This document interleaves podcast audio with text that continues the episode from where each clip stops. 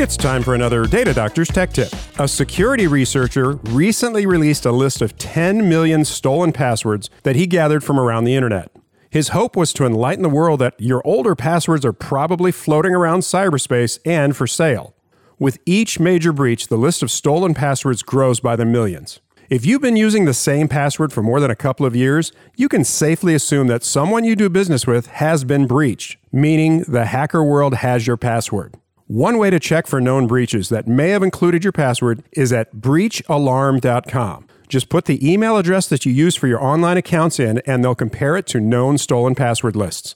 This is especially important if you're still using the same password on all your online accounts. Even if the site doesn't find a known breach tied to your email address, it doesn't mean you're in the clear.